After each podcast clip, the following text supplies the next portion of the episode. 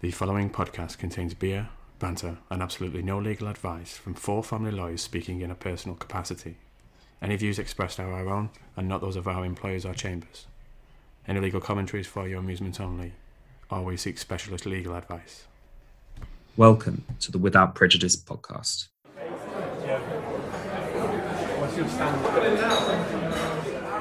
Hi, and welcome to the Without Prejudice podcast. Somehow we are already on episode four. Today's episode sees us invite along our first guest, as to be honest, we assume people would be fed up of hearing from us, and we've run out of all the interesting anecdotes we have. So we're just left with the embarrassing ones, which we should probably save for later episodes. Before we move on to our guest, it would be remiss of me not to mention my partners in crime. And the listeners will be more than aware of them all, but let's mention them by name just in case. As ever, we have Mark, the little barrister Samuels, a barrister at the 36 group. Hi, Mark. Hello, Sean. Also with us is Dan Pointless Chalmers from Clinton's. Hi, Dan. Hello, mate.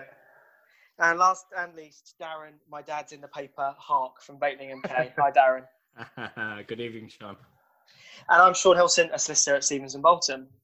And so to our guest. Joining our family law Fab Four this week is a man who needs no introduction, a man who drinks first and asks questions later, and a man who, luckily for us, is not only one of the best in the business, but also a great friend. Welcome to the pod, Danny Chapman. Danny is the family practice manager at the 36 Group. He has over 20 years' experience as a barrister's clerk. According to Chambers and Partners, Danny is an exceptional clerk, and the Legal 500 says that he is incredibly efficient and pushing Chambers to the forefront of the family law market.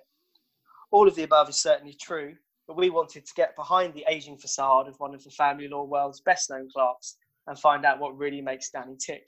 So today will be a Q&A style pod and we've told Danny not to hold back. Hi Danny. Hi Sean. Uh, Carl, blimey, I've got a tear in my eye after that introduction. I, I think my mother could have uh, given me a more welcoming greeting. Oh, well, it's great to have you with us. Yeah, mate. welcome. Yeah, thanks Welcome, for joining, Danny. Dan. No, pleasure, absolute pleasure. Delighted to be on. So we're actually recording this on uh, VE Day, aren't we? So Yeah. sort of cause to celebrate as well as to uh, look back and look forward on what's gone on in the previous week. How's everyone doing? Uh, yeah, good. I had a pretty nice day. I mean, pretty much the same as the last 30 days, but uh, it's been pretty pretty chilled. Pretty chilled. I think we've all sort of had that same answer to the same question as we've gone through the pod recording so far, haven't we? Yeah, we need a new question, don't we? How's it been going? Um, the same. Yeah, pre- pretty relaxed. Good stuff. Well, why don't we fire away then? Who's leading us off with the first question? Uh, I'll kick us off then, uh, Danny. Um, something nice and easy to ease you in. Go easy on me, wouldn't you? Probably not. Um, why clerking? Why are you here? Why are we all blessed with uh, with knowing you as the, uh, Uh, the man that you are? Pre- pretty much fell into it, to be honest, Aaron. Uh, same as I think most clerks, kind of like the unknown profession. My aunt used to work in the clerk of the rules in the listing office. I just flunked out of school with, you know, just just my GCSEs. Didn't want to uh, sixth form and uh, college and uni never really appealed to me. And it was actually uh, Steve McCrone, uh, the senior clerk at Hare Court. He was the fixing clerk back then, and he was over fixing a case. And my aunt said, if you know of any jobs going. My nephew's looking for a job, and Steve mentioned that they were looking for a junior clerk at the time. So I went for the interview. Literally went for the interview on the Thursday. Started the job on the Monday. That's Steve's fault. It's Steve's all fault. Steve's fault. Steve's fault, right? Okay, gonna have words. I think we could probably say that about a lot of things, can't we? At times.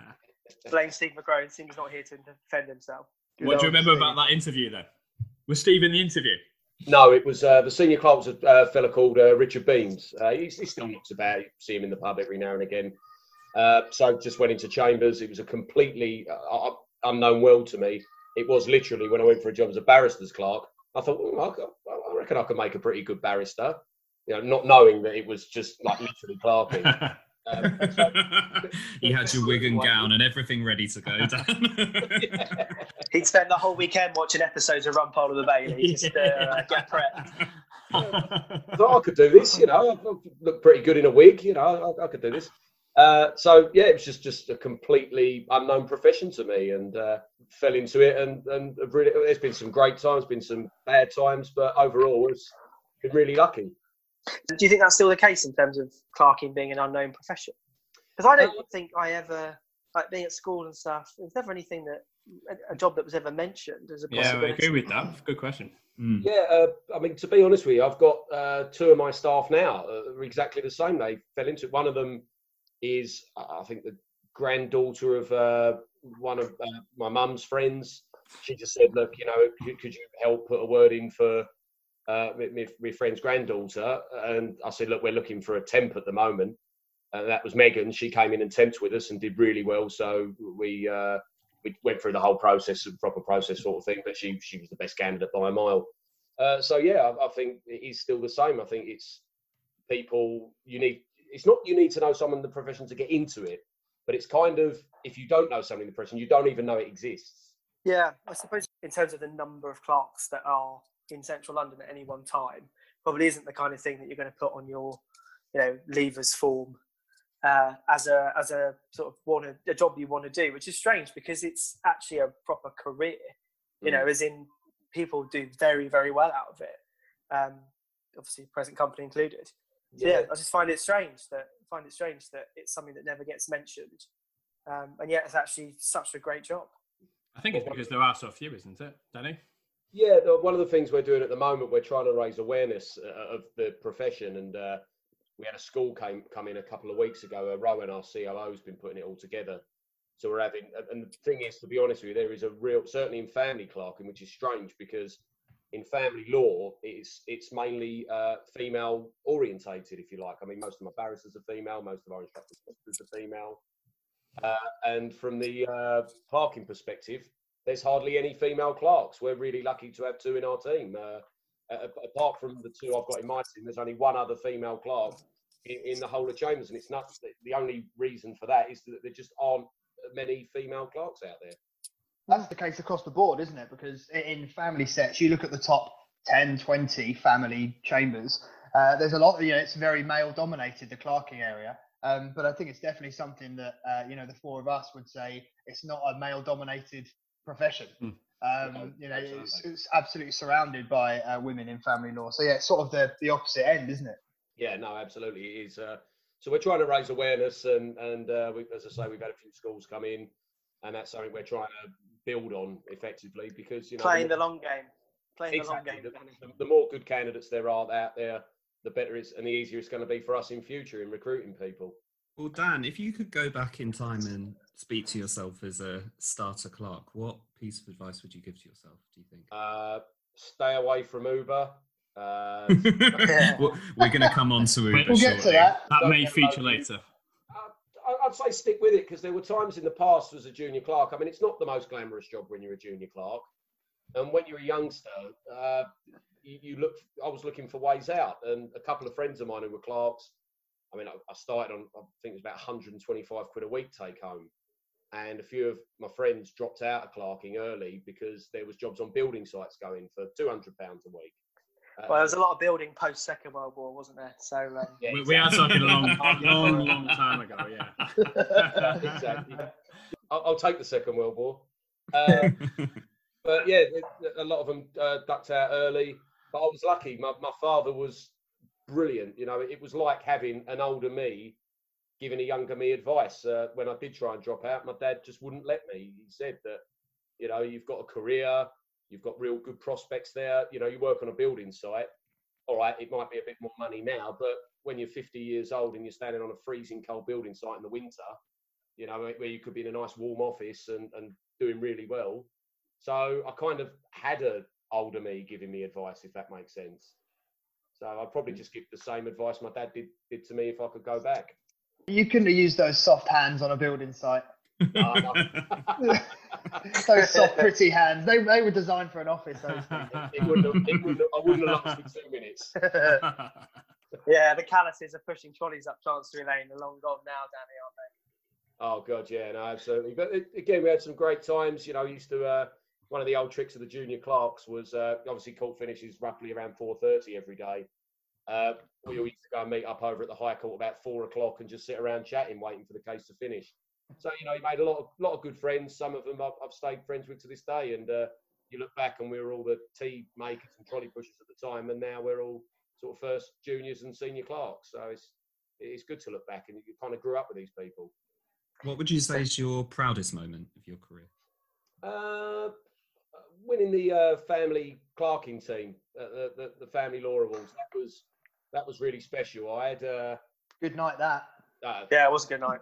Well, I can remember it. Yeah, it was great fun. Uh, but yeah, I've I've had some trouble past. A couple of, I mean, I've worked in five, five different sets of chambers now. Some I've loved, some I've loved less. Uh, and there's, there was a couple of times in my career where people said to me, "This probably isn't for you."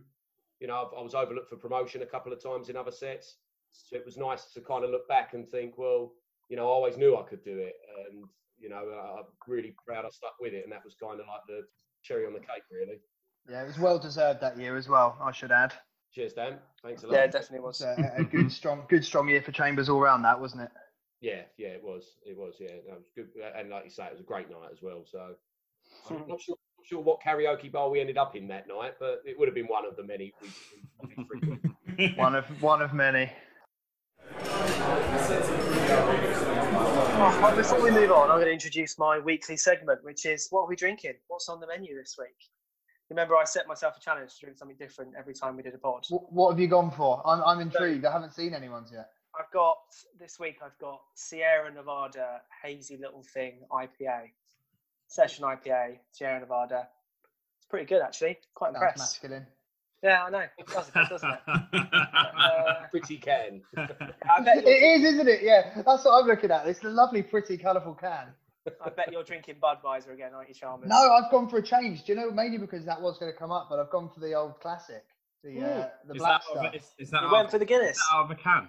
No, it, it's so yeah. uh, It, it's probably one of the ones I was taking the mick out of Darren out the other day. Yeah, well, it's funny how Guinness- these things. Uh, Guinness Draught can, but I've got it in a Guinness glass with uh, with my name on it. You can't see it because it's black. So when I went to the Guinness factory, got myself a little Guinness glass. If you've Nice. tried the Guinness game there, Dan, you're a long way off. Yeah, oh yeah, I forgot about that. Well, you don't It's- get a full pint in these cans, do you? it's also hard to play that game when you've got audio only. Yeah, Dan, explain explain what the explain what the game is, Dan. the Guinness challenge. The Guinness, it's kind of when you get a full pint of Guinness, it's trying to drink down between getting it above the word Guinness and below the harp. And actually, different glasses make it harder and easier. This one's pretty tough, I think, but uh, you've got to do it in your first go.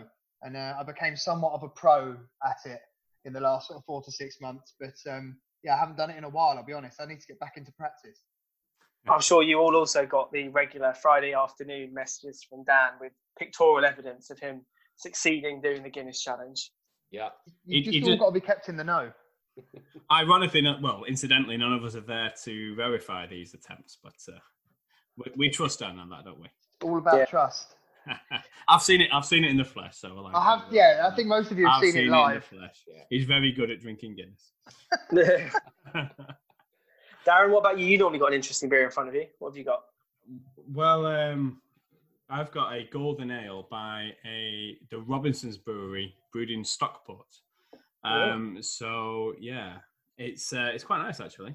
It describes itself as, as a smooth ale with a golden caramel complexion, um, which which I've definitely found. So um, it's good. Good stuff. Mark, are you on the red wine this week? Or... Uh, no, there's no red wine this week. I decided to pace myself because I've got a family quiz on after this pod. So I'm on a gin and tonic at the moment, mixed to my normal proportions, as you know. 10 to 1. Yeah. 10 to 1. It just- 10 gin, thimble of tonic. It's a very small glass for you, that Mark. yeah, it's because it's mostly gin. Safe. Playing it safe. Danny, you're feeling a bit delicate this morning, aren't you? But what are you, Uh, well, this I- afternoon? This Oh, morning. Yeah, well, all, all day. I've got, I've got the all day hangover. I'm uh, I'm trying to force down an old faithful uh, a couple of pints of Amstel. Uh, so fingers crossed that gets me through. But yeah, a li- li- little bit delicate. I think that's fair to say. So for those listening, there was a, uh Chambers pub quiz which was compared by Danny with some of our clients yesterday, and um, fair to say it was fairly a boozy evening. Yeah, yeah, it was. Uh, and the thing is, I didn't start early either. I mean, I start, what time did it start? Mark? About half five, didn't it? Yeah, Uh, but I had a couple afterwards, and, and I didn't realise I drank that much until because I felt fine. And then the next thing I know, I woke up on the couch at like four o'clock this morning, and uh, then Tracy come down and said, "Did you know how much you drank last night?" I said, "No, I didn't think I was too bad." And then she filled me in. I was like, oh, now I know why I feel so rough. Yeah. I'm sure. I'm sure you're not alone there, Danny. Um, Yeah. I, I, I, once or twice, I've been accidentally drunk, um, having had something like this, a, a Zoom meeting with, uh, or with with friends, family, colleagues, what have you, and um, somehow you log off and stumble to your bedroom. It was quite convenient, actually. But that's the best thing, though, isn't it? About you know Yeah. having sort of these nights in is that you are a few feet from your bedroom. You know, it's it's great. No, I uh, mean, th- that's happened to me after the recording of the past three podcasts. really? Definitely the last one. Crash. Definitely. Yeah, the last the one. last Wow. significant portion of the last one needed to be re-recorded. Don't say that. We're, on, we're live. Yeah, yeah, yeah, yeah. I'll cut that bit. I'll We'll cut cut that bit. That bit's out. out. Good stuff. Uh, no, Well, we had uh, nights, haven't we, where uh, you wake up the next morning and think, how did I get home? And then somebody tells you. I mean, it would be really worrying, wouldn't it, if you woke up somewhere else other than your home after a. Well, that takes us to a, a, a critical question for you, Dan. Um, talk to us about Uber. Oh, blimey. Uh, We could not. We could yeah. not raise this, could we? We could not bring this up. we, we should preface this by saying this is one of the greatest stories of all time to come out of recent Yeah. years. It- It's it's so good. Uh, I mean, it must have. I, I still reckon it's one of the best bits of marketing you've ever done. it, it- it's, it's certainly up there. I mean, that, obviously, Will Tyler, who's now head of chambers, was there, and he said uh, straight after it that you could, and this is literally the, the day after, he said you couldn't have done better marketing if you'd have just gone back to your room, booked an Uber to drive to Luton and back, and bill you for it. Yeah. So yeah, unfortunately, I couldn't get it back off chambers though. So there you go. I think we'll, we'll leave it up to you, Danny, to explain exactly what happened. Uh, well, I, I would hope you guys can fill in some blanks because there's quite a lot of blanks in the story. To be fair, yeah, Res, Res, ResCon obviously very excited. Uh, you know, going away for the weekend with a few, with a lot of friends, effectively, and uh, started off early with with a couple of you guys in uh, get the name of the pub by Euston, few beers, go and get a bit, bit of pub lunch, go get the train, few train beers get off the train, back to the hotel, dump bags off in the bar, and then I think it was about three or four bars later, we're in a karaoke bar, and that is pretty much where it ends for me. And the next thing I know was waking up in the back of BMW, I think it was. Uh, never forget the bloody name of the Uber driver, asking him uh, where I was. I, I remember waking up and looking round and thinking, "Where am I? What am I?" And then I looked out the window and it was on the motorway, and I thought, I swear there weren't a motorway between the hotel and. Uh, and I just said to him, I, I- It was I a said, 15 second walk away, Dan. I know. So- I know the town, and it was across the road. It was the same street. Yeah. There, there was barely a road. It was Peter Street, was the it not? And it was about three doors down. Um, Yeah. Oh, don't. I- I've, I've obviously, you know, To put this in context, so you're on the motorway. uh, massively disorientated, and I- I've, I've done my usual trick. What I tend to do in London, as, as you guys and a lot of uh, people who, I- who I go out with know, I'll get to a point in the evening, don't remember doing it, just I'll think I've had enough. I'll go out, book an Uber, a- and disappear. Uh, and then the next thing I know, I wake up the next morning with a few texts from people saying, "Oh, did you get home okay? Everything all right?" Uh, so it's what, what we know known as the backdoor boogie. Uh, and I've, I've, I've obviously tried to do it in Manchester and backdoor boogie more than I can chew. So, you- so you ended up accidentally booking an Uber home, right? Basically, yeah. So when, when uh, I woke up and I said to the Uber driver, I didn't know his name then, but uh, I said, "Excuse me," I said, uh, "Where are you taking me?" And he said, "I'm taking you home." And I said, "Oh right, what back to the hotel?" He said, "No, home." I said, "I don't understand." He said, "Home." I, I said, "What, Kent?" He went, "Yeah." I looked at my watch and it was half four in the morning. And I said to him, Whereabouts are we? He said, We're just outside of Luton. And I thought, Oh, God. Uh, but the, the, he wanted to boot me out the car. He, he not that I was causing any trouble. I've been asleep for the last three hours. I can imagine there was a few obscenities said when you discovered that despite rather than going down Peter Street in your to your hotel in Manchester from the bar you was in down the road, you found yourself in Luton. I don't imagine there was. Uh, what was the exchange? There was one or two. I, I, at first, it was just panic because the first thing I thought of was, my wife is going to kill me. How much is this going to cost? Um, so I was more petrified than anything to start with. I just said to him, "You've got to pull over. You've got to pull over. This this is a mistake." So he pulled over. I, I assume the the M1, and I, I said to him, "You've got to take me back to Manchester."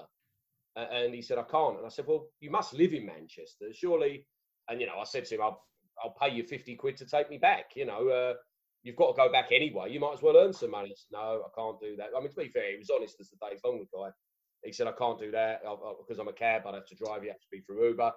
So uh, uh, he, he said, "You're gonna have to get out the car." And I said, and that was when I said, "Look, I promise you, I'm not getting out your car. You know, I'm, I'm somewhere on the M1 in Luton. It's half past four in the bloody morning. There is no way I'm going to be picked up from here unless it's unless it's the police. So, so, uh, so anyway, we managed to. Uh, I had to book him back, and he said it's going to cost you blah blah blah. I said, yeah, look, I've just got to get back to Manchester, and I think I got back there at about I think it's about half past eight in the morning, nine o'clock. So I didn't. I didn't What, what time? Was, what time was you picked up from the club in Manchester? I think it was half one. I was in the car for seven and a half hours. Yeah, it was it was 147 you got picked up. I've got this to memory, uh, but I have looked it up. And here it was, half past eight in the morning you got back. Six hours, 42 minutes, 332 miles. Abdul must have been knackered. yeah, he was up all night. It's Abdul. Poor guy had like dance music on full blast, stopping at the petrol station for five five coffees in one go, trying to keep myself going all the way back to Manchester. I, I, I did say to him on the way back, I said, look, I don't mean to be rude, but I am going to go to sleep on the way back. And I just tried to get as much sleep as I could. But the, the big worry was coming back into Manchester, I'm in exactly the same clothes as people last saw me in. So I'm thinking, if I walk into the conference now, they're going to think, what on earth have I been up to? Uh, I thought I'll grab a coffee. oh, that's the point. Were you in black tie or something? No, no, no. It's just No, uh, no. smart cash because it was Just walk of shame esque. yeah. So, uh, so I I thought I'll go and grab a coffee because it was around about the time the conference would be starting. I thought I'll wait for everyone to go in the conference, then I'll sneak up to my room and, and grab a few hours sleep and come down for the lunch. So I went in the coffee shop to grab a coffee. I thought no one's going to be in there. I walked in there, ten family solicitors. Hello, Dan. Uh, good night last night. So I'm just literally collar up, low profile. And then when I went into the conference, bumped into about another seven or eight people. Uh, uh, uh, it was just awful. I, I finally got to my room and just crashed out. But then the the uh, fear kicked in because I saw my phone ring up and it was Tracy. Well, for those who don't know, it's my wife. And I don't know what it is about Tracy. She must have a sixth sense. So I picked the phone up and I said, "Oh, look, how are you doing?" And without that was literally all I said. She said, "You've done something wrong, haven't you?" I said, "What makes you think that?" And uh, so anyway, so I've managed to t- talk around, and uh, it wasn't until the uh, the morning we travelled back on the Saturday that I told her. I said, "Look, I've got to come clean." And I told her, and her exact words were, "I bloody knew you was going to do something stupid." So at least I, I, I didn't disappoint her. You know, I made it right. Lived up to expectations. Yeah. That is a great Ballpark. story. What, I remember getting of- a text message at like nine o'clock in the morning from Yeah, Danny being like, "Call me now," telling me the story. I was like, "Oh mate, pain." Yeah, that, that text message received in the morning, and I, I'm thinking exactly like Tracy would have been. Oh, what's he done? Where's he ended up? Because I think I left just before you that night, um, and, and I made because I'm in a different hotel, but it was about what 20 seconds as opposed But- to 15 seconds that your journey Yeah, was. you, you made it though, right? Oh yeah, no, I made it. Um, and I'm getting texts from Danny in the morning, and I was like, oh, what, what's he done? You know, where is he? I'm thinking, oh, he's fallen over and he's in a hospital, or he's, you know, he's done something silly. Um, I, I was crying with laughter when you told me that. I could, I literally was crying. Dan, I could, or even though we were in different hotels, when I when I was at you and Sean, I could almost hear you laughing. Ah. Just in my head, I could almost hear you laughing. It's just the best thing ever. And I think we all we went to the because yeah, you're right. The morning at resolution conferences is a big conference, isn't it? In the morning where everyone goes. Friday morning. Um, everyone so you're trying to avoid people there. But when we got to the lunchtime, I think we all went over the road for uh, lunch. yeah, more people knew, and it was you know that was that was sort of the time the news was reaching London. Uh, you were getting calls from your clerks in London. What have you done? So good. I think I think the news travelled quicker than bloody coronavirus, didn't it? Uh, quite possibly, yeah. Yeah, sounds like it travelled quicker than uh, Abdul's BMW, that's for sure. Yeah. Was So what, was your, what was your passing words to Abdul then when you got out the taxi? Um, we won't say how much it cost unless you want to dabble divulge that. No, no. You, you can say how much. Uh, at, at that point, I didn't know. I, I just, I, I, I don't remember. I was just terrified at getting that email through saying, you know, your Uber has cost this much. And uh, for those who haven't seen the, uh, the the picture, I think it was Dan. I think it was you who spotted it. When they sent you through the map of where you've been, it just says Great Britain. Yeah. You know, it just says Great Britain. It was so the journey was so vast. They had to zoom out that much to co- to cover your journey, Basically, um, yeah, the map of your I, I think journey. I think you can see Calais on the map. oh well, it's a good story, Danny, and you know, fair play for being prepared to put it out there. Um, but as I say, everyone, everyone who's probably going to listen to this knows it already. So yeah. Yeah. I think uh, that's- you know, famous and infamous. Um, yeah, definitely infamous. in a good way. In a good way. in a very good way.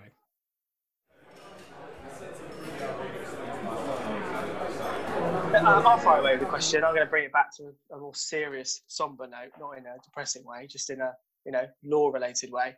We've been talking a lot, Danny, in the last couple of weeks on the pod about um, the fact that with the court system struggling at the moment, everyone seems to be looking at uh, like arbitration and private FDRs and stuff like that as well. I wondered what you thought your job might look like in three, five years' time, with everyone sort of moving away from that traditional.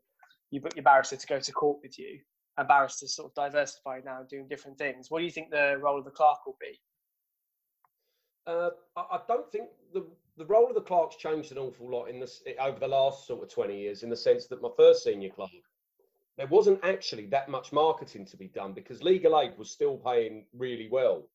Uh, so there was a lot more work from which, uh, sorry, the pool from which to draw the work from was a lot bigger.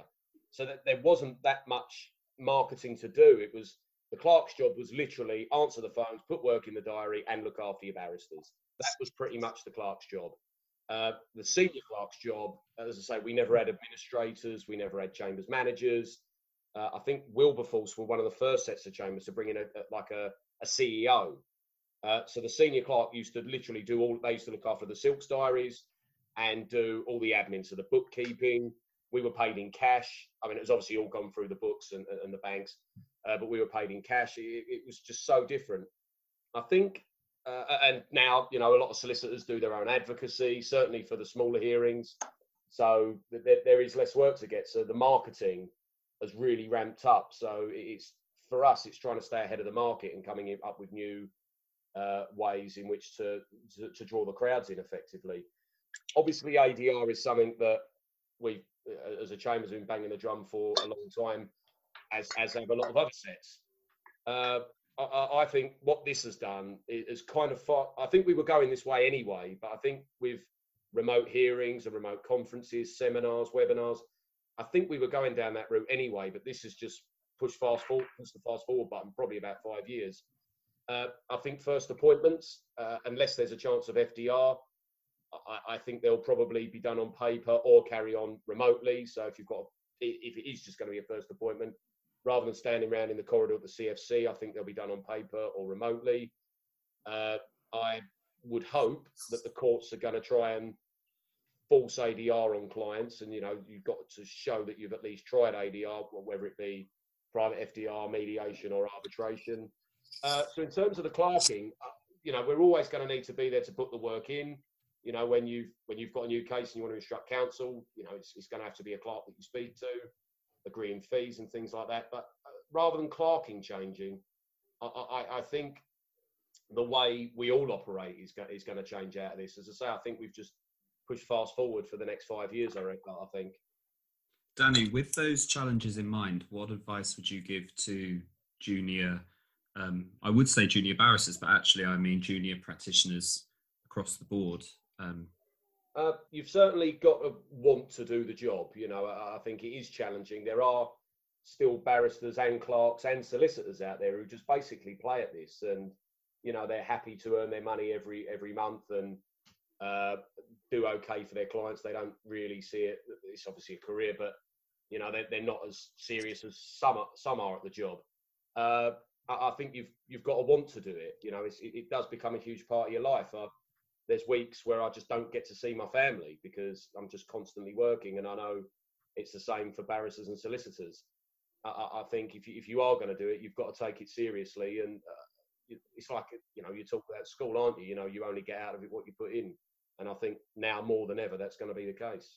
Wise words there from Mr. Chapman. There you go, pearls pearls of wisdom. But very rarely you get them. You normally get stupid stories out of me. yeah. yeah, we need to rein you back in. What's going on? yeah, well, that's why you're so good, Danny, because you give us the best of both worlds, eh, mate? Give us Cheers, Uber stories and then your words of wisdom from 20 years. Why are you laughing, Chalmers? It's, the Uber story. It's, it's, the best thing ever. I, I don't. I, obviously, I think people who are listening to this will have heard it. Uh, you know, it, it's become quite a tale in our profession, but it was just so good, so so good. And it's one of those things you think, I'm just so glad it wasn't me, and I feel bad for saying that because obviously it was you know one of my friends and a, you know, close person I work with. But you think, oh, I'd, I would have hated that if that was me. Oh, damn! It could have happened to all of us, though. It could have happened to any of oh, us. Any, any one yeah. of us that could happen to. Because uh, how often do you just stumble out and you press, "Oh, home," you know, just get me Any home. I want to be yeah. home now. Yeah, and you know, you're home within the hour. But uh, yeah, so good. Not usually when the bar's across the road from your hotel. You. Um... oh, Dan, sorry, sorry, Danny. Sorry, Danny. I'll leave it there. It, to be fair, it was, it was probably maybe 100 yards down the road. So. You know. Are you going to give him a hundred? What's a couple of yards between friends? Well, indeed. It, where's, where's the next one? Well, obviously we, we couldn't go this year. Um, it was Brighton, yeah, wasn't it? Yeah, yeah. it's going to be in Brighton. It's Brighton, year. isn't it? So that's not a bad cab journey. No, that'd be that would be too bad. I think that'll only be three hundred quid. What's happening then? Is it going to be Brighton again next year? Obviously, it was. Yeah. It's just is that what they're doing? It's postponed yeah. for one year. They've they effectively agreed with the hotel that they kind of keep the booking but budget on twelve months because um, I think yeah. by that point, obviously they'd taken money and the hotel had committed to having the event and stuff. Uh, so yeah, good night out afterwards. Yeah, well, I'm hoping because um, I was chatting to uh, Steve McCrone actually, who Danny mentioned earlier. And Steve and I were going to try and organise the golf before resolution. It's kind of fallen by the wayside, I think, in recent years.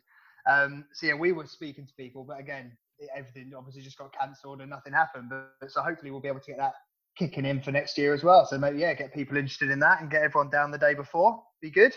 Cool. Perfect. Love a golf day. Love a golf day.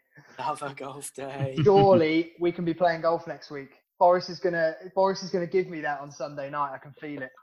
you reckon? Yeah. You reckon? Uh, early Christmas present. Yeah, he's gonna say you can go and play with only one friend.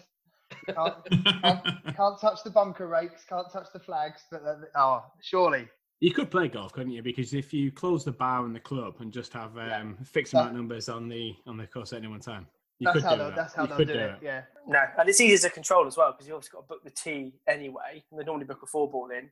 All they just do is they make sure they book the right number of people in. Yeah. To play, so they know that they can keep people, you know, distances apart. It, yeah, it's probably one of the best sports, isn't it, for for lockdown? Effectively, isn't it? Yeah, yeah, it's something you could do on your own as well. So you, you could be out for a walk, but you're in the you know in the middle of a big field, so you, you're nowhere near any. The way I play golf as well, you know, social distancing comes naturally. it's, it's, very easy to do, but yeah, they'll they'll do bigger gaps between tee times, two people max, stuff like that. It should do because that's probably going to be the only sport. Just thinking out loud, I can't think of what other sports they can introduce where you can have that social distancing. No, I mean even stuff you think like tennis but that you can come very close. It's not often, but you can. You yeah, you could. Do that. If you're both at the net, yeah. Yeah. yeah. Um, so I think that they can't really do that. But that's yeah, that's the big problem with you know football and the, the Premier League and everything is it's contact sport. There was live football broadcast today for the first time since like well whenever it went down the, in the Korean K League. Um, seriously, the BBC BBC broadcast it earlier today. I didn't watch it. I think it was at 11 a.m. Um, our time today and um, it did make me think, well, maybe maybe it's not that far away. Are the Bundesliga planning to try and isn't it in Germany? Isn't the Bundesliga trying to put some games back on? Yeah, yeah. they're looking for. I think they're kind of forcing their all the players to social distance for two weeks beforehand, and then effectively, like if they quarantine an entire team together in a hotel, then they can play because they've all been with each other for two weeks. I don't know. And then play it behind but closed doors. Yeah, and the without rest of it. crowds. Yeah. Yeah. I- Is there any Liverpool fans on the chat? I mean, I'm still quite hopeful that they can this and it's got I, again I next can't year. see with eight or nine games to play. I can't see how it's going to get done. I've heard a lot of suggestions about how they could do it and where they could do it, but I just can't see it happening. And it's it's What a a glorious game scenario because that would be. the football they have played has been so so good, but it, it, oh, it's funny, isn't it? It's it does, if it does brilliant. happen. Brilliant. the, funniest, the funniest thing about it is I'm on a, a WhatsApp group with uh, school friends, and half of them are Liverpool supporters. And the funny thing is, when you get the fu- the funny gifs and uh, WhatsApp messages about Liverpool, they get really funny about it. You know, they, they get really uh, protective of Liverpool. It's just hilarious sending these funny clips through, like you know, Liverpool aren't going to win the league now, and they, they you know, some of the some of these They've waited a long time, Danny. They've waited a long time. a hell of a long time. I, I think I'm- 1989, 1990. I'm the only one old enough on here to remember when Liverpool did win last win the league. It was 1990. That's time. We do a, yeah, we do a regular thing at the end of each pod, right? Sort of a name the pod. And uh, as I was the introducer this week, I get the joy of getting to put a name to it. Yeah, we've previously had straw polls, haven't we? Everyone chucked names into a hat. I think knowing that uh, Danny was on this week, I had a I had to think about what might be appropriate. And given the given the stories that have come out today, I think I'm going to name today's pod Manchester via Luton.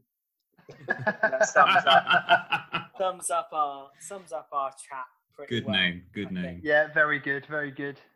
Have you got any comments on that, Danny? Anything you'd like to add? Brilliant. No, I think I think that kind of sums it all up, doesn't it? Yeah. Apart from apart from bloody idiot Clark, I think uh, there's nothing else you could call it. No. no. Maybe. Yeah, well, I guess Danny, thank you very much for being our first guest and, and uh, yeah, diving into this with us because Thank you, Danny. Thank yeah, you, Danny. uh, started doing Good this just mainly for our own sanity, but uh, you know we're going to keep it going if people like it. We're, we're glad we could get a few guests on, and obviously I think it, well it's true that you're the person that probably connects the four of us. yeah. Um, if you go back far enough, so it was only sensible that you were going to be the man to be the first guest. So yeah, thank you very much. Honoured. Thanks very much, guys. Cheers, boys. Stay safe. See you Thank soon. you. Cheers, guys. Bye, guys. We hope you enjoyed the Without Prejudice podcast today. So please do like and subscribe to our show via the podcast provider that you're using. You can also follow and comment on Twitter via via the handle at Come on, guys. I'm going to re record this. Danny, they did this last time. I'm trying Fucking not, hell. to, trying not to look at the screen. It's John, so you got it in my eye. You got it It's in my so eye. funny watching Mark because he's Fuck trying not off. to look at us. He, he knows. He knows what's going on. This will be an outtake.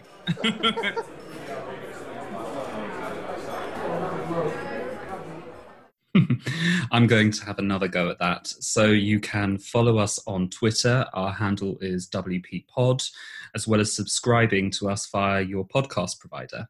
We're on iTunes, Spotify, Podbean, whatever takes your fancy. And if you want to get in touch, we would absolutely love to hear from you. So feel free to drop us a comment or a message via any of the above, or else by email at withoutprejudicepodcast at gmail.com. So, yeah, get in touch. We would love to hear from you.